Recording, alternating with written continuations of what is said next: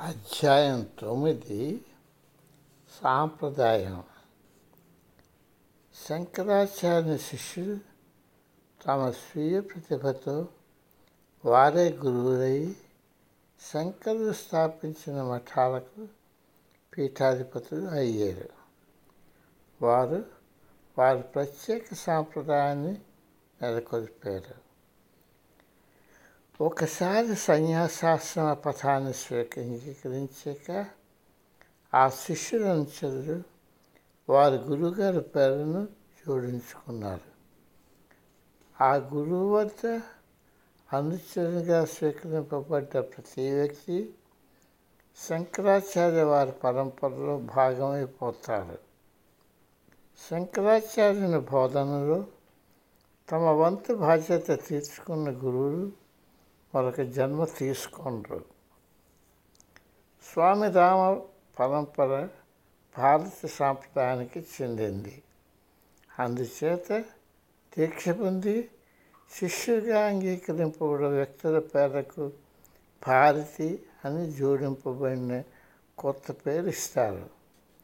ఉదాహరణకు స్వామి వేదభారతి తన గురువుల దేహం వీడాక హెచ్ఎస్సికి ఋషికేశ్లోని సాధనా మందిర్ ఆశ్రమానికి ఆధ్యాత్మిక గురువులు అయ్యారు.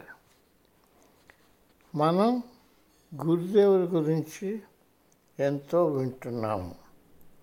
గురుదేవుడిచే ఆరాధింపబడిన ఆయన గురువు బెంగాలీ బాబా గురించి చాలామందికి తెలియదు.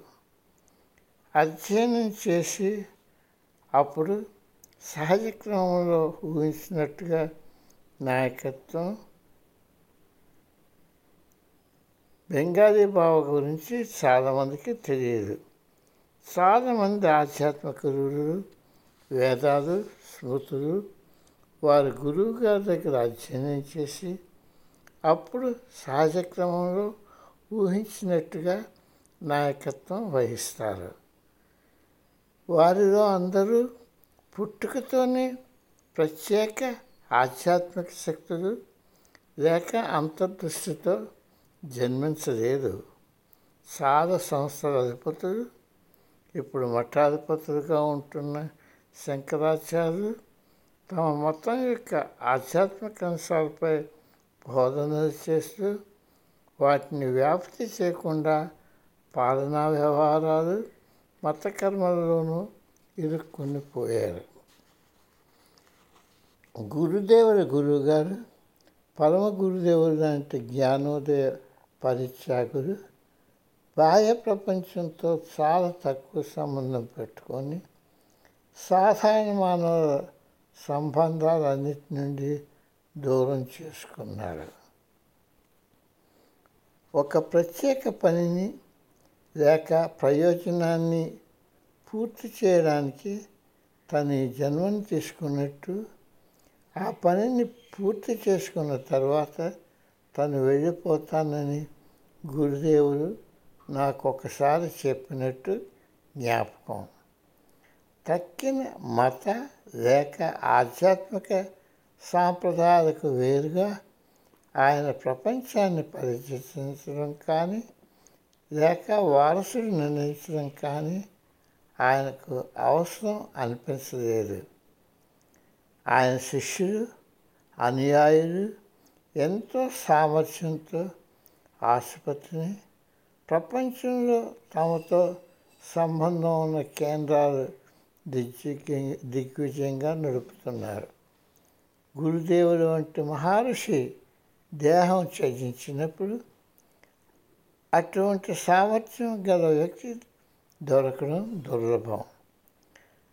రామకృష్ణ పరహంస రమణ మహర్షి స్వామి వివేకానంద పరహంస యోగానంద లాంటి మహర్షులు ఇంకెంతో మందికి లెక్కలేనంత మంది అనుయాయులు తన పనులను కొనసాగిస్తూ ఉన్నారు. కానీ వారి వారసుల్లో ఎవ్వరూ కూడా వారంత జ్ఞానులు అటువంటి జనాకర్షణ ప్రభావ ప్రేమాభిమానాలు గల వ్యక్తులు లేరు. గురుదేవుల సాంప్రదాయం కొనసాగుతూనే ఉంది. అటువంటి ఋషి మరొకరు ఆ పరంపరలో అవతరిస్తారో లేదో కాలమే చెప్పాలి.